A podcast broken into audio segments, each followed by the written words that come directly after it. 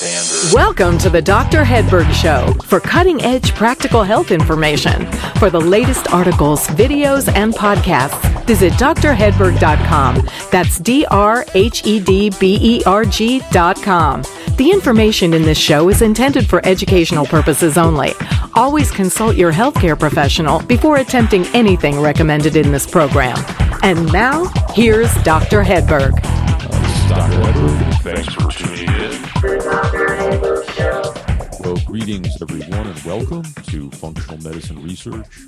I'm Dr. Hedberg, and I'm really looking forward to my conversation today with Dr. Ethan Will Taylor. And Dr. Taylor is a pharmacologist, computational chemist, and virologist. He has a Bachelor of Science in Chemistry from the University of Winnipeg and a PhD in pharmacology and toxicology from the University of Arizona. He began his career as assistant professor of medicinal chemistry and later professor of pharmaceutical and biomedical sciences at the University of Georgia College of Pharmacy.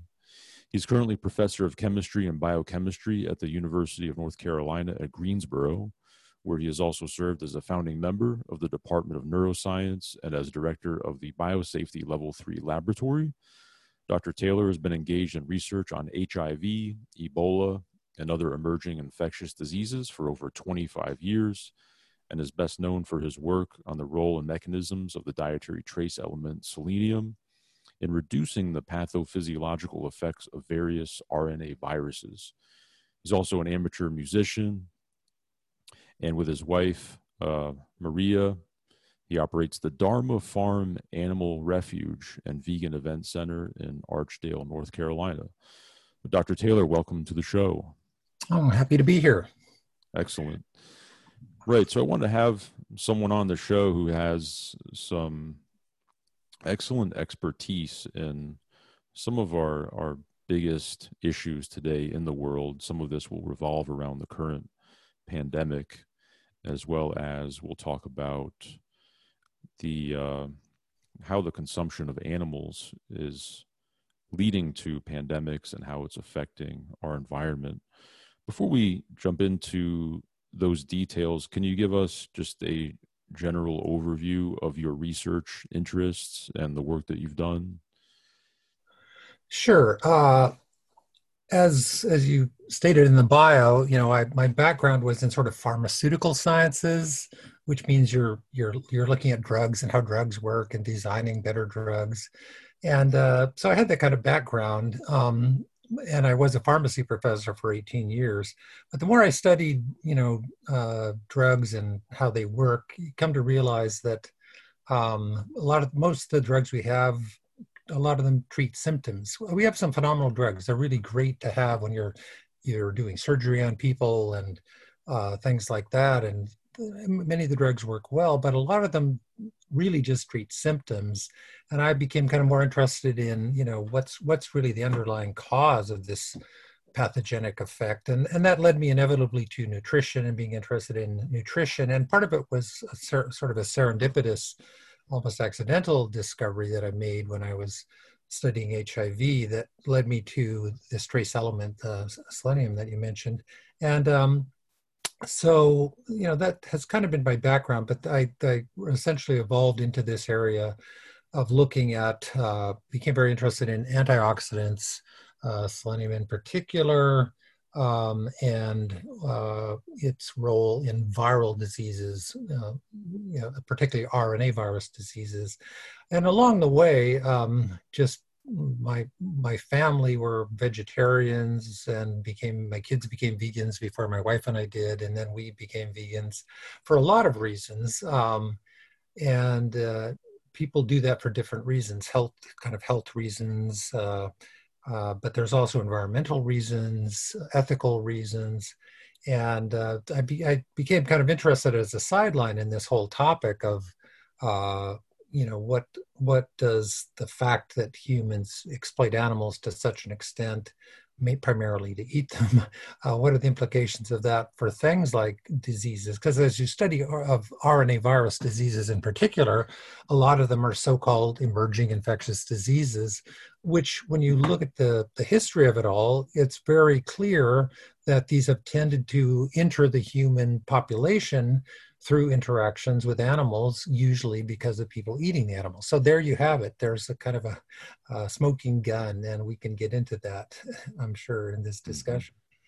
Right. So, you know, you became a vegan uh, because of a concern of the impact of of animals, and now we're seeing an impact of eating animals on infectious diseases. So, can you talk a little bit about the origins of pandemics and how that connects with human activity and how our relationship with animals and eating them has led to these pandemics? Sure. Well, the one that most people are familiar with is bird flu, of course. That's the, the big, uh, and, and influenza uh, outbreaks in general. Uh, people are know that, oh, there's something called bird flu, and when that comes, it's going to mutate and it'll be a, a, very serious flu, flu pandemic. What they don't may perhaps realize is that virtually all flu uh, uh, serious flu outbreaks uh, in the that have happened historically have come because of exchanges of influenza viruses between humans and birds and and uh, pigs in particular. So basically, sort of livestock animal and uh, birds that are consumed, domesticated birds. But birds, those birds are interacting with wild uh, birds who are can carry the viruses over large geographic distances, and it's it's in the exchange of uh, what we call recombination uh, of different fragments of this virus between the different species that will lead to a new strain that humans have not really been uh, exposed to that much and they haven't adapted to and then you have a much more serious outbreak. So the people are sort of aware of that example but perhaps they're less aware that some of the most notorious pandemics of, the, of recent times have also in every single case pretty much uh, been traced to uh, a, case where humans were were probably eating animals. And so, for instance, HIV is a big one. And uh, we now know that there's very, very similar immunodeficiency viruses in, in, in primates, what we call simian immunodeficiency viruses. And some of those, especially the ones in chimpanzees, are extremely close genetically to HIV 1 and HIV 2. Um, and they've pretty much, you know, traced, uh, there, there's, in my opinion, uh, pretty much indisputable evidence that uh, the virus was transmitted to humans from chimpanzees, and and those are uh, like many monkeys were were prey animals that were used for food in Africa. So there's there you have it for HIV. Then if you look at Ebola, a virus that everyone's absolutely terrified of, uh, they've pretty much been able to trace the alpha case uh, or the, the, the patient zero of um, uh, the I guess the initial Ebola outbreak in '76 that kind of made it uh, the world aware of the of the virus, uh, to a individual guy who traveled between a couple of places and he and he ate a couple of different animals along the way, um, and uh, certainly. And in the more recent Ebola outbreak in 2014, 2015, uh, they traced it to bats, and bats are also eaten in West Africa as well as in Asia.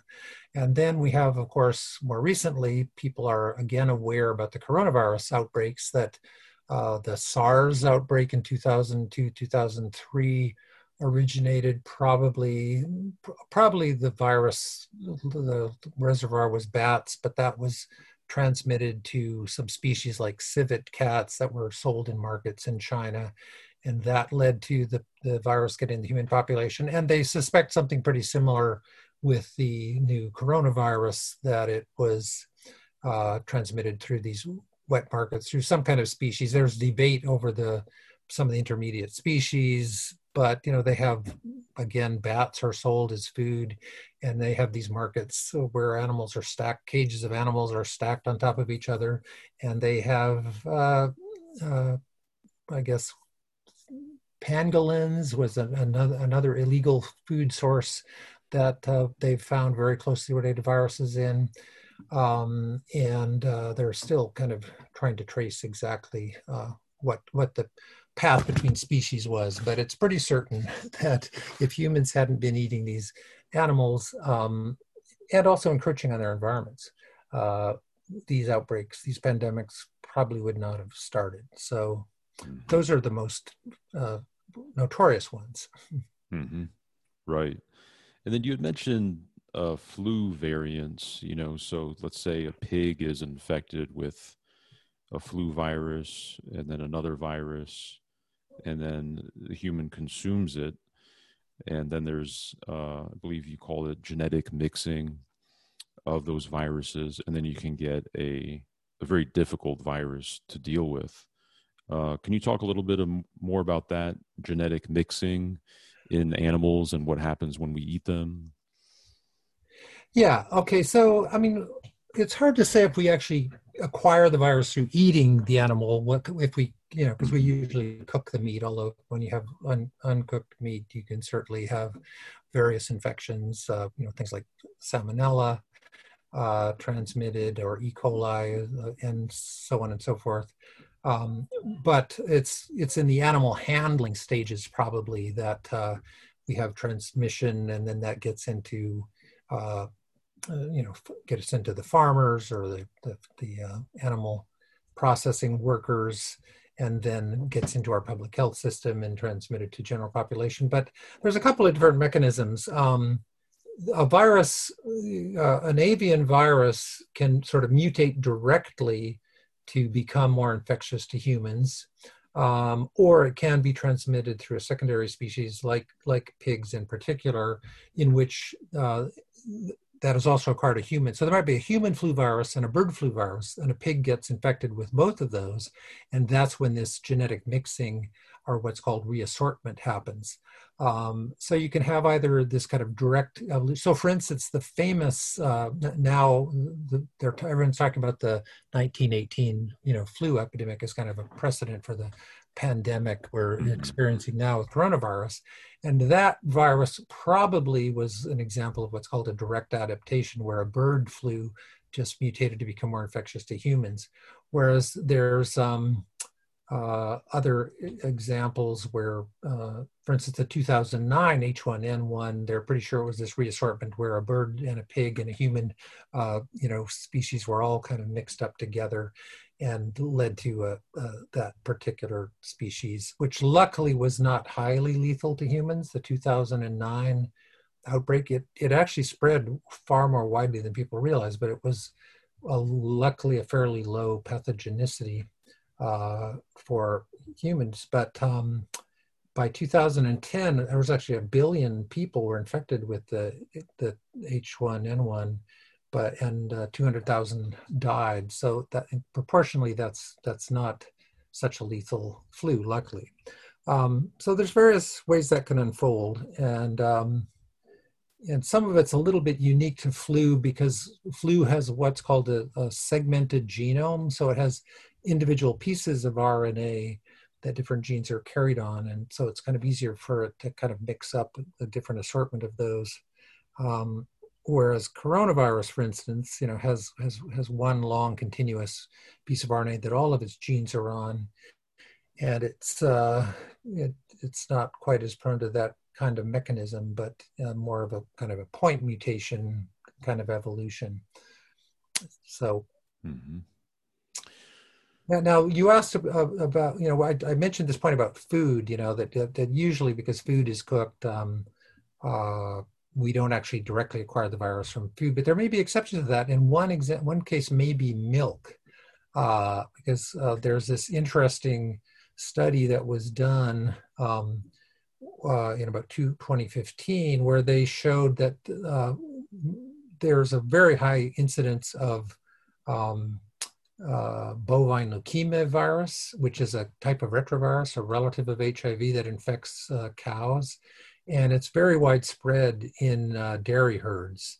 Uh, basically, uh, if you look at a large dairy herd of 500 or more, um, it's, it's almost 100% certain that some of those cows will test positive for uh, antibodies to bovine leukemia virus, so that some of them are infected. Um, and even in smaller herds, less than 100 cows, uh, high percentage uh, will um, will have at least some cows that, and because they pool the milk, so there's a an interesting potential for human uh, milk consumers to be possibly exposed to this virus. And where it becomes compelling is that this 2015 study I mentioned uh, was published in the journal PLOS One, and um, they actually showed uh, that, that you can detect this bovine leukemia virus in human mammary breast uh, tissue, um, and that if you're positive for that, you have a threefold higher um, risk of breast cancer. So there's definitely an association between exposure to this bovine virus that's carried in uh, milk cows and a risk of breast cancer. So there, uh, that's a fairly uh, unusual and direct case where perhaps actual cons- food, consumers, uh, not just food, you know, processors are, are at high risk of exposure. I'd like to take a quick moment to make you aware of some important resources that are available to you. The first is to make you aware that I not only see patients in my practice in Asheville, North Carolina, but I also have a virtual practice where I consult with patients worldwide through telehealth. So it doesn't matter where you live in the world, we can consult through our telehealth software. The second resource is the resources page on my website where I list all of the supplements and products I use both personally and in my practice. This can be found at drhedberg.com forward slash resources. And the third resource is for healthcare practitioners who want to learn functional medicine or improve their functional medicine skills. I offer online functional medicine courses at the Hedberg Institute, which is my online functional medicine education platform. You can see all the courses I offer at hedberginstitute.com and sign up to watch a sample course video at no charge. That's hedberginstitute.com. And now back to the show. Mm-hmm. Yeah, thank you for that distinction regarding eating versus handling, because I do think a lot of people believe that you can get some of these viruses through eating particular food, but as you said, it's it's really the handling of the animals that are infected uh, with the viruses. But bacteria is another one that um, we can get pretty commonly from eating eating animals, and that leads me to ask you just a little bit about antimicrobial drug resistance because you've done some work on this, and so we do have some issues with antibiotics and um, bugs who are resistant to antibiotics. And unfortunately, you know, drug companies, they're mainly focused on medications that people can take for long periods of time rather than an antibiotic because you're only on an antibiotic for say 7 to 10 days so there isn't much as much profit in antibiotics as there are in other types of medications and so there just isn't as much uh, money going into that, as much research, unfortunately. So, can you talk a little bit about how eating animals and our relationships with animals leads to antimicrobial drug resistance? Yes, well, um, I think one of the factors there, that the driving factors, is the fact that you know the the uh, the livestock industry has discovered you know that if you give antibiotics to animals um, uh, and, and if you really kind of pump them up in some cases with high levels of antibiotics they actually uh, get fatter. They they seem to you know yield more meat you know. But of course this is they've also discovered that okay we realize that you're now encouraging the antibiotic resistance because the more you use antibiotics, the more the, the bugs have a chance to evolve and, and mutate in a way that uh, lets them resist antibiotics. So in, in this country, there's been uh, an attempt to cut back on antibiotic use in any kind of sort of livestock situations. The problem is, even if we outlaw this in, in the United States, uh, there's uh, other parts of the world where there is increasing demand for meat. And if you look at in Asia, so if they're using antibiotics in their livestock, uh, in in different places, parts of Asia, and antibiotic resistance is developing in those animals.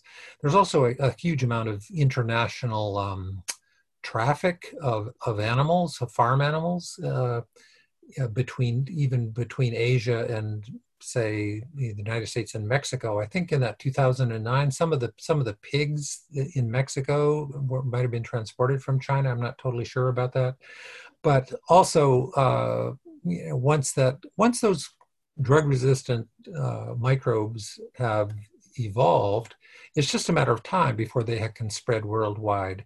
So so even if we're doing a good job of trying to limit these antibiotics in in in livestock industry, we're at the mercy of other people in the world. And you just have to look at sort of graphs showing increased meat consumption uh, and uh, there's a lot of data out there. Uh, as you know, I have a presentation about this, and um, I show data from different countries where they've looked at uh, poultry, for instance, and just looked at drug resistance, the, the percentage of, of isolates uh, of these bacteria that they get uh, from their poultry uh, populations. And the incidence of drug resistance to various classes of antibiotics are, are, are quite frighteningly high in many cases, um, getting up to over 50% resistance to certain antibiotics in certain countries. So that means a whole class of antibiotics, you know, whether it be ampicillin or tetracyclines or, you know, chloramphenicol or the, you know, uh, um, ciprofloxacin class of, of drugs, uh, some of which are very important in, uh, you know, certain types of uh, medical care. Uh, and then if you have just increased resistance, and, and uh, there's, there's a nice document that the CDC puts out uh, where they have the statistics on the incidence uh, of drug resistant bacteria infections um, nationwide and what the, the medical cost is. And it's just staggering. You're, you, for different drug resistant uh, say just salmonella, uh, then th- th- this is older data from like a 2016 report or something. Uh, there was 365 million dollars in medical costs treating drug-resistant salmonella, and that's already probably out of date and has probably increased since then. Uh, so um, it's a it's a huge burden on our public health system. Mm-hmm. Definitely. So let's get into COVID 19, because uh, that's the real elephant in the room right now. And you've actually published some papers already on COVID 19. And so, can you tell us a little bit about some of your key findings on, on COVID 19 and your research?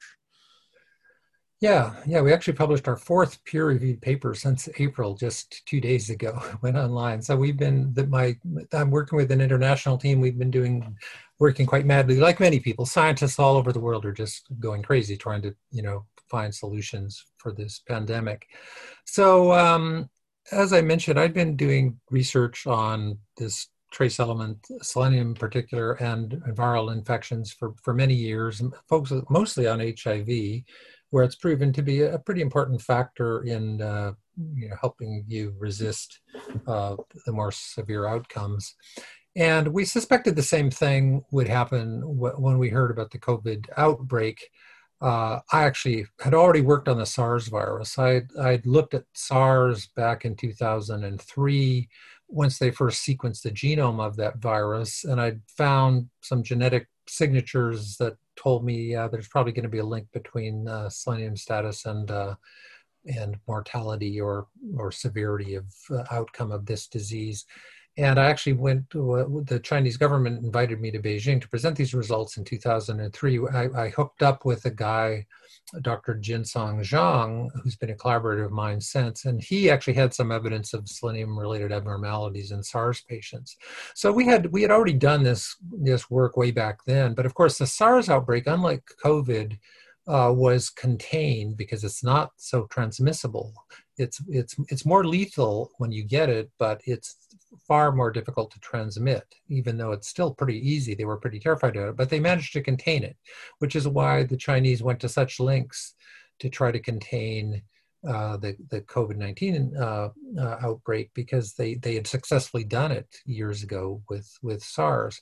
But anyway, when the uh, you know these genetic sequences of this virus came out, um, I started looking at it. But I hooked up again with Dr. Zhang, and um, we we knew it would probably be fairly easy to tell if there was some relationship with selenium status in the Chinese population because there's a history there of, of diseases going back into the early and mid 20th century that, because China, it's a huge country and it's got some sort of geological features, uh, geographical features that, that lead to some regions with very low selenium in the soils and some regions that have very high, uh, which are often a volcanic soil.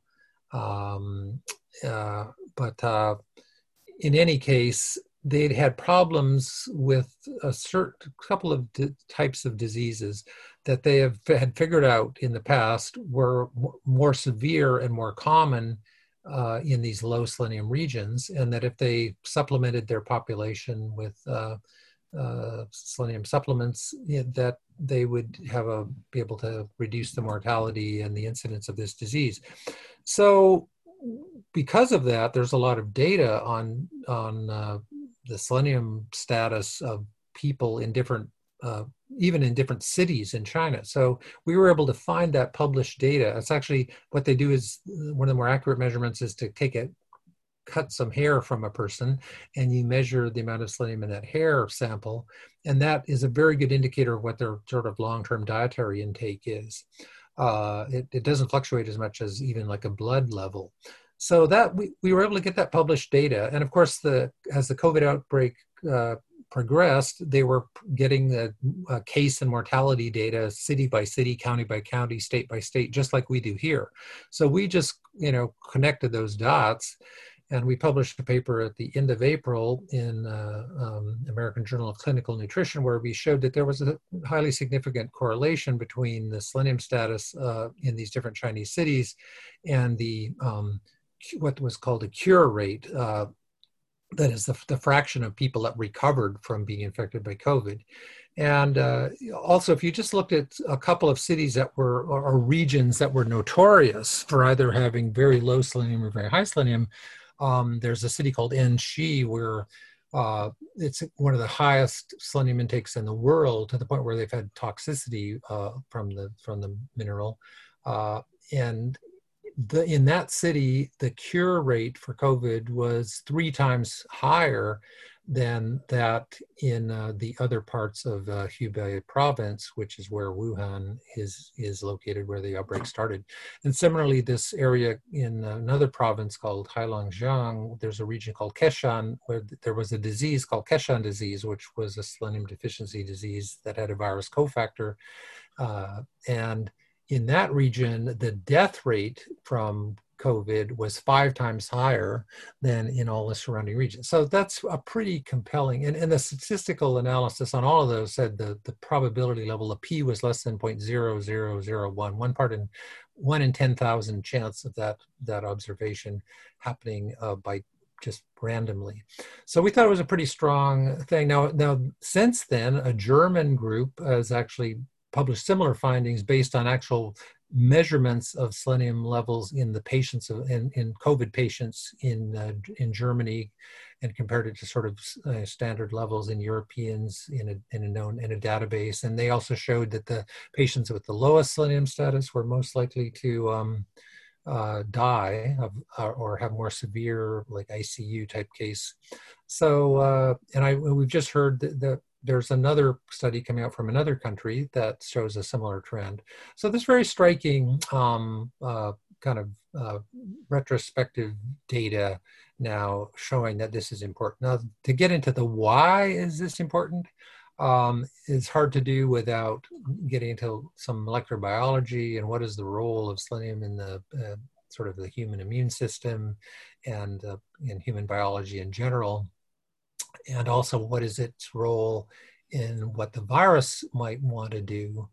Um, and I could give you a quick elevator speech of that if you want me to have a go at it um, and try not mm-hmm. to get technical. Oh yeah. Sure. Well, basically, by you know, it took me you know 20 plus years to figure this out, the last piece of the puzzle. But during the Ebola outbreak in 2014, 2015, I, I finally you know figured out part of that. Um, that led me to realization that basically uh, the way I, I, would say it is this that it turns out that the, the, the selenium is incorporated into different proteins, a class what's called selenoproteins. Uh, and a lot of those have antioxidant type of functions in your body, and they, they keep your, your cell membranes from going rancid by peroxidation. You know, so they, they neutralize oxygen radicals. Uh, so they're often in peroxidases and uh, reductases, you know, things that basically neutralize oxidation. And one of the places um, where they play a role is in the synthesis of DNA. So there's a pro, one of the selenoproteins is kind of essential to keep the synthesis of DNA going in your cells. And people might have heard of another molecule called RNA. One is ribonucleic acid and one is deoxy. DNA is deoxyribonucleic acid, which means you have to reduce uh, ribose, the sugar ribose, to turn it into deoxyribose. And that's basically a sort of an antioxidant function, and selenium is involved in that step. So um, if you're an RNA virus, you actually uh, would rather slow that process down because when, when your body converts ribose to deoxyribose, you're using up stuff that you could make RNA to make DNA. And all of these viruses, interestingly, they're all RNA viruses, right? And you look at them, uh, you know, HIV, Ebola, Zika virus, uh, coronaviruses, influenza viruses, they all have RNA genomes. And so when the virus takes over your cell, what it wants to do is make a ton of RNA. And when your cell is trying to use some of that RNA stuff to make it into DNA, that's actually bad for the virus. So therefore, there's kind of a natural antagonism between this role of selenium trying to help make DNA. And so when you have less in your diet, uh, that actually facilitates, makes it easier for the virus to make more RNA. And, and it goes beyond that. What we found with coronavirus, which is even more amazing, it's actually got an active uh, strategy to disrupt these DNA synthesis related uh, functions. So one of our, a couple of our papers, a paper I just published and a paper that we've got uh, that came from some collaborators I have at the China CDC, uh, we've basically shown that coronavirus is actually inhibiting the synthesis of certain selenoproteins that, amongst other things, are involved in this process of making DNA. So the virus is actually trying to block this and mess up the function of mm-hmm. selenoproteins in your body. And the, and the collateral damage of that is going to be oxidative stress, increased risk of cell death, and a whole bunch of other things that lead to, in our opinion, a part of the pathogenic profile of the virus. So that's why um, it seems like uh, uh, these these retrospective studies are saying if you have a higher selenium status, then the impact of that on you is going to be much less. And uh, if you have a very low selenium status, when the virus starts trying to you know block those functions even more, then then you're in, more likely to be in trouble clinically. So that's the, mm-hmm. the, the way I would try to explain it in a simple way. Mm-hmm. Excellent. Yeah, very clear. And uh, also, vitamin D is also has a connection with selenium. Can you talk about the interplay between those two? Yeah, well, certainly that's another one where um, you know the, it's actually gotten more press uh, nationally and internationally than selenium has. Um, even Fauci at one point said something about he thought these vitamin D correlations were interesting and that it could be important. And what people need to understand about vitamin D is it's not the typical vitamin. Most vitamins are kind of cofactors for enzymes that make certain enzymes work better and, and certain things in your body work better. But vitamin D is much more like a hormone. It's it's more like cortisone or something like that. It's a, like a steroid basically that essentially turns a whole bunch of genes on um, and some of the genes that are activated by vitamin D are involved in antioxidant defense and sort of anti inflammatory responses. Uh, antioxidant, anti uh, and inflammatory, and specifically some of these same selenoproteins that are involved in DNA synthesis. So, so essentially, uh, vitamin D is kind of working with or uh, uh, synergizing with the, the role of selenium and selenoproteins. Vitamin D is basically upregulating the mRNA expression of these genes. And then there's a, a gene for a selenium containing protein. So you have to have the element to put in there. So, so that's why I think the two of them work together. And if you're deficient in vitamin D or selenium, then you know you'll you'll have less of uh, an effect. And so it's just interesting that some of these same genes that we're suggesting in our recent research are being targeted um, by the virus, either at the protein level or at the RNA level, are the same genes that vitamin D is trying to turn up uh, as part of its response. So that kind of helps explain why this uh, this this nutrient is also important. So my in in my personal rec- regimen like what i take to try to you know boost my uh, resistance to such viruses is i'm taking vitamin d and selenium together uh, because I think there's even a paper, 20 year old paper from Germany, where they looked at a specific selenoprotein called thioredoxin reductase, which is one of the key ones that's involved in this DNA synthesis process, and which we show is being targeted by the coronavirus. Uh, actually, the coronavirus protease looks like it's trying to chop it up to make it non functional. And it turns out that for the biosynthesis of thioredoxin reductase and for its, its, its enzymatic activity, you have to have both vitamin D and selenium levels, uh, you know, at, at, at, a, at a good level. Uh, so that pretty much proves that you need the, these two nutrients together uh, to get the best result. Mm-hmm. And so, you know, obviously, if if there's a selenium a selenium deficiency in uh, in the soil in a certain area, then the population will most likely have lower levels based on the research you've read or, or what you know or maybe there isn't that much out there on, on this but are there any other reasons uh, that you're aware of that will cause a selenium deficiency in an individual even if they are eating adequate amounts of selenium? Uh, well, one is um, certain types of heavy metal toxicity and uh, mercury in particular uh, has been shown that they're they're kind of like uh, you know antagonistic to each other, mm-hmm. uh, essentially forming complexes that neutralize. Now, because of that, uh, selenium can be important as a detoxifying thing. So, for instance, we've heard that there's a place somewhere in Alberta in Canada where they had some very high selenium soil. So apparently, they've been growing a bunch of lentils uh, and sending them to Bangladesh or something where there's a region with very high mercury levels. Mm-hmm. I, I, mm-hmm. think it's mercury, or no, it might be arsenic because there's a similar thing with arsenic. Um, so both mercury and arsenic toxicity can be neutralized by ingesting very high, you know, reasonably high levels of selenium-containing foods. So they're they're sort of making these, you know, these what would normally been considered a, you know, a, an overdose of selenium from these lentils uh, is actually a um, detoxifying uh, dose against, I believe it's arsenic in, in there.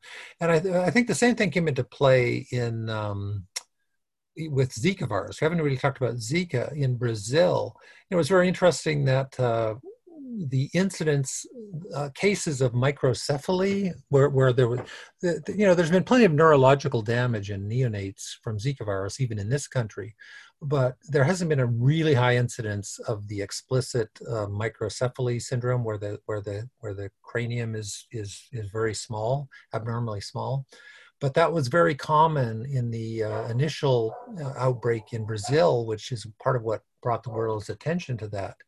And my my one of a theory that I would propose is that this could be because there's actually quite a lot of mercury high levels of mercury in Brazil in different regions. Uh, some of it's from possibly pollution from gold mining, but a lot of it actually comes from the fact that the, that the rainforest is being burned because there's a lot of a certain level of mercury in the natural environment but it gets dispersed throughout the biosphere. So there's there's a certain low level of mercury in in all of these plants in the jungle, and when they burn uh, the jungle, all of that is reduced to ash and carbon dioxide, and the ash contains you know, concentrated levels of mercury, which then gets into groundwater and streams and, and so on in rivers, and so.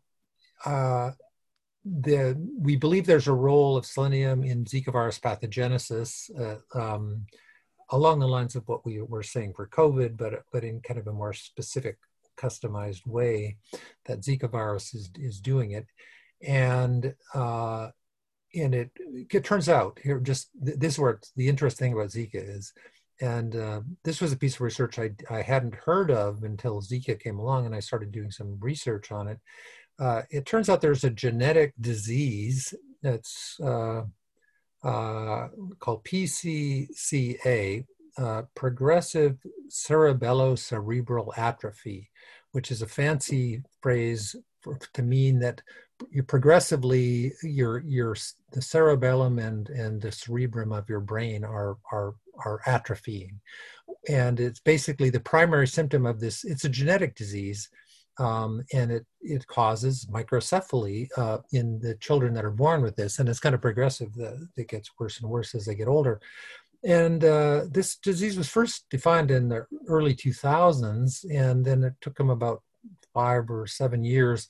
They finally identified the genetic defect um, that was causing this, and and the disease was observed in uh, po- populations of Sephardic Jews in I think Iraq and in Morocco, uh, and uh, and basically it turned out the genetic defect was that the children uh, born with this disease are completely incapable of making a selenium containing protein. So there's basically, you know, um, it's a defect in the selenocysteine tRNA.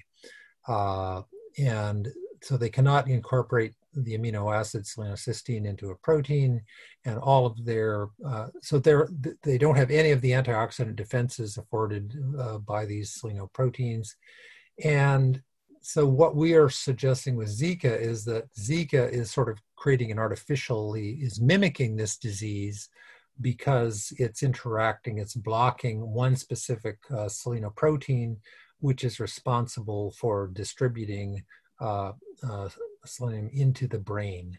So therefore, it's basically mimicking this this uh, genetic disease.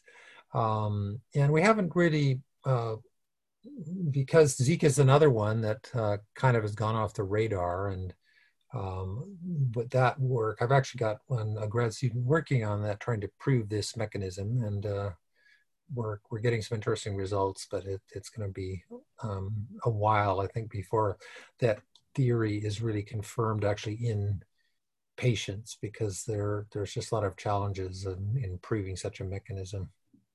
Hmm. And have you seen anything about the vicinity of populations to coal plants, coal burning plants, and a reduction in selenium in the soil and any any disease uh, associations uh, there?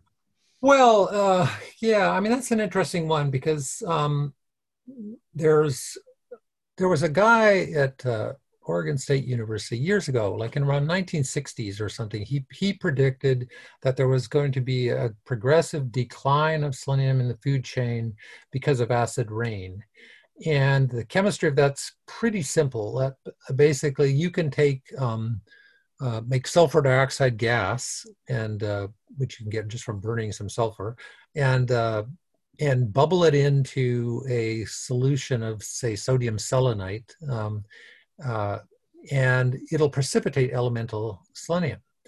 So, uh, which is kind of a red powderous material. So the, the, idea is that if you have acid rain coming down uh, into your soil and you have these inorganic selenium compounds, that it will reduce it to elemental selenium, which which um, plants cannot absorb. Uh, and therefore you've essentially you know interfered with the bioavailability of it. Now, so, so, there's there's plenty of reason for thinking this is going on. Uh, I know that the University of Georgia, where I was a professor for many years, did, uh, in about 2012, the, their agriculture division published a study about uh, uh, forage plants all over the state of Georgia, and they were raising an alarm that oh, there's just a, a remarkably low level uh, of, of, selenium in in crops in Georgia. So this is probably possibly an ongoing thing. You know, a lot of people seem to think, oh, there's this. It, there's variation in the soils in in different parts of, of say the United States, um, which are partly geological features, but then partly aggravated by this acid rain problem. So, for instance, the whole Northeast, which is the oldest industrial region of the country, there's there's quite low selenium levels um, in the soils and uh, and in crops grown there. One of the more interesting stories about that um, that I heard was um, had to do with uh, the bighorn sheep uh, in uh, I, I, can't remember if it was in Wyoming or, or where uh, uh, it's one of the states I think it might be Wyoming where the bighorn is their their state animal, and it was observed that um, the young sheep were having problems. Uh, they were kind of, you know, um, weak and having a hard time thriving. And some somebody in the um, sort of conservation department of the government became uh, developed this idea that well maybe it's because they're not getting enough selenium in their their diets and because they they observed that when the when the parent sheep took their young up to these salt licks on certain places that then they got better results. So they were actually able to do it. And so they went up to the top of the mountains in the Rockies and they uh, took some plant samples and went back and analyzed them and found that essentially the, the selenium level in these plants was so low that it was inadequate to support mammalian life. Uh, and of course, th- this is where we have the big cities on the West Coast uh, um, that are you know, chugging out lots of um, fossil fuel uh, exhaust that is uh, also got um, sulfur oxides and nitric oxides and coming down as acid rain in the mountains. And if this mechanism is causing a loss of bioavailability, um, in these plants that if it can happen essentially to uh, animals, then it, it uh, can happen to us too.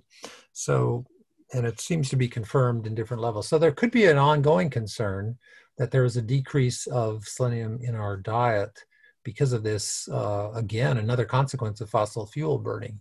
Now, the, the, the other side of that is, you know, coal also has its own, uh, it has a certain content of selenium that that is released in the atmosphere when it, when it is burned and which is deposited but the question is you know which effect predominates you know and is it deposited in a form which is more bioavailable or not um, so it's a very complex environmental issue um, mm-hmm. that it's a little bit beyond my expertise um, but I hope at some point somebody looks at it more more closely. I, uh, we actually tried to start a project um, or, or, had an idea for a project to, to get look at tree rings and look at the uh, concentration of selenium in tree rings so you could go back 100 years or something and just see what's happening in different parts of the country and is, is there a decrease in selenium content um, at, towards you know, more recent times. But this uh, is something,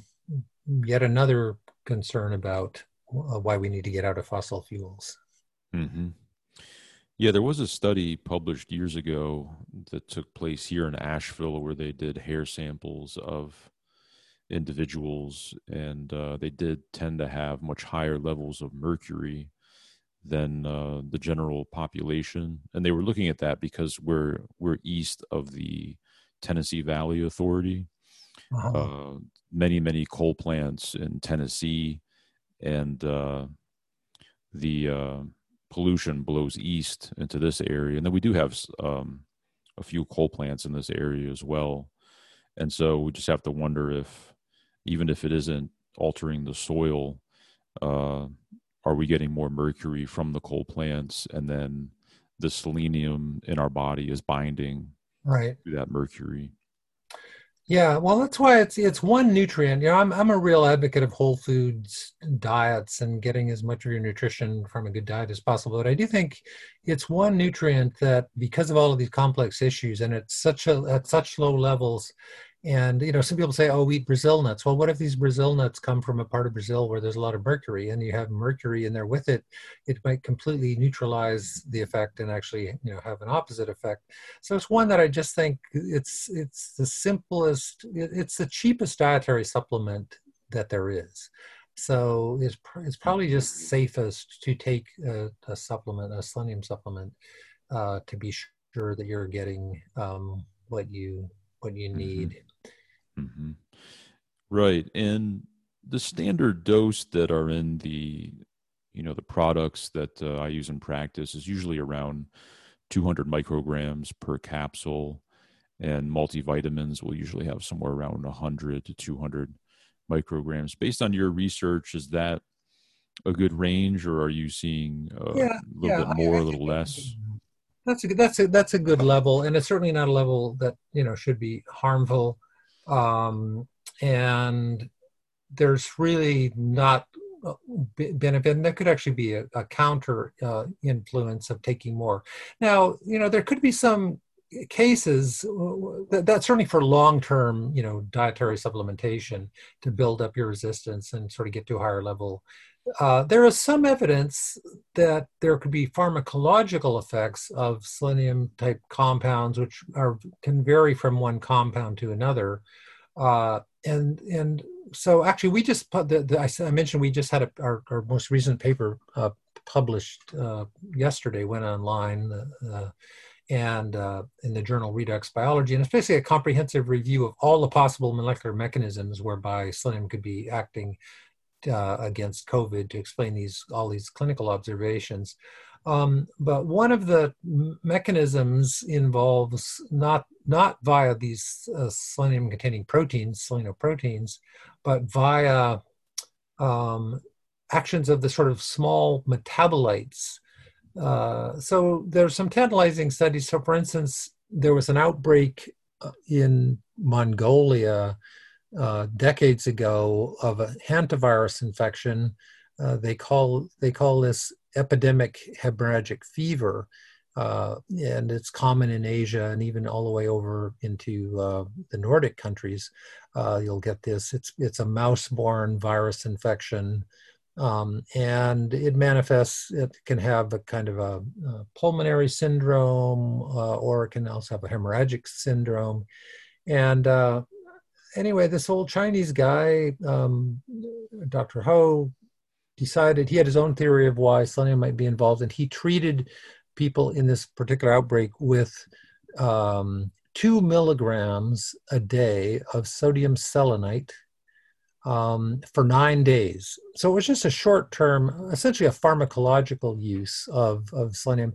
And that works out to, you know, 900 plus micrograms a day. So mm. most nutritionists would be appalled. Oh my God, you can't give someone 900 micrograms a day. That's way too toxic. But that's only true if, if you take it for months and months. Uh, short term. In in Europe, uh, it's become a standard practice to use milligram doses of sodium selenite.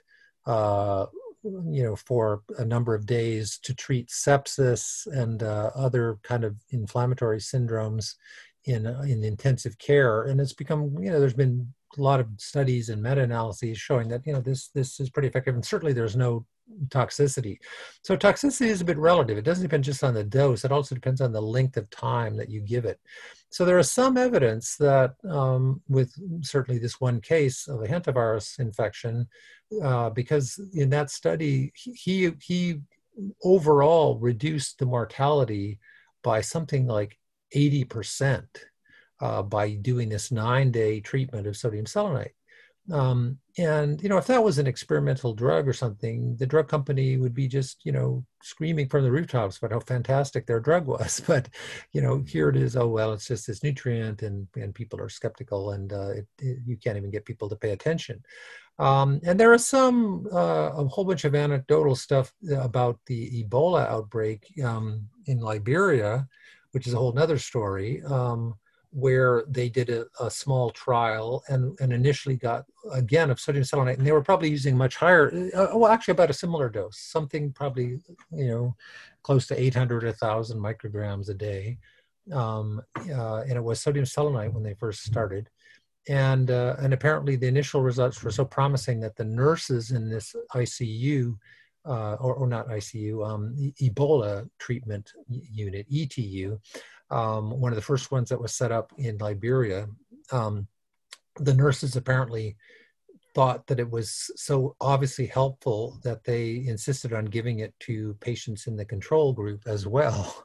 Um, mm. But then that ran into a lot of controversy. It's been a very controversial um, approach. For some reason, all of the mainstream organizations, whether it's Doctors Without Borders or the CDC or the UN or WHO uh, or NIH, they they're all they all are very very skeptical and, and opposed and, and think this is just um, uh, you know kind of a um, snake oil type of treatment. Mm-hmm. and and luckily uh, i'm happy in, in a way that, that, at least in covid we're finally getting some really really solid studies showing that hey this isn't just somebody's imagination. This isn't just somebody trying to sell a product. There's a real profound effect here and maybe we're going to finally get to the bottom of it. So that's one of the um, silver linings of the uh, COVID cloud. I mm-hmm. hope. Right, right. Well, this has been really fascinating, Dr. Taylor. How would you like people to follow you online? Did you have anywhere to point them? I know I follow you on ResearchGate. So for the the doctors and the practitioners listening, um, your papers are are on ResearchGate. Is there anywhere else you'd like people to follow you? Yeah. Well, uh, we created a, a, uh, Facebook page. It's just called uh, selenium.virology. Mm-hmm. Um, and it actually has a link to the Re- ResearchGate site. So that's there. And as, as the most, as the more important papers come out, um, we post them there, not just from, from myself and my collaborators, but also uh, papers from other groups that are relevant to this topic. So, for instance, the German study I mentioned, um, we've got a link to that, and we have links to the uh, full text articles whenever possible, or or reviews that come out. So, for instance, this new review that I just mentioned, I'm going to be putting that up on that uh, site soon. So anyway, if they just look for do Facebook selenium.virology, they can find that site and and and that's got a lot of links to you know things that we think are relevant to this topic. So, and then they can get to the ResearchGate site from there. So that should excellent, work. excellent. Yeah. Well, thank you for coming on. I really appreciate it. This has been very informative. And uh, to all of our listeners, go to drhedberg.com and just search for Dr. Taylor, and you'll see a full transcript of this interview there as well as links to his research and all the resources that we've talked about today. So take care, everyone. This is Dr. Hedberg, and I will talk to you soon. If you enjoy the Dr. Hedberg Show, you can support it by sharing each episode on your social media channels, like Facebook, and by leaving a review on iTunes. Please visit drhedberg.com. That's D R H E D B E R G.com to access the show notes and resources for today's episode.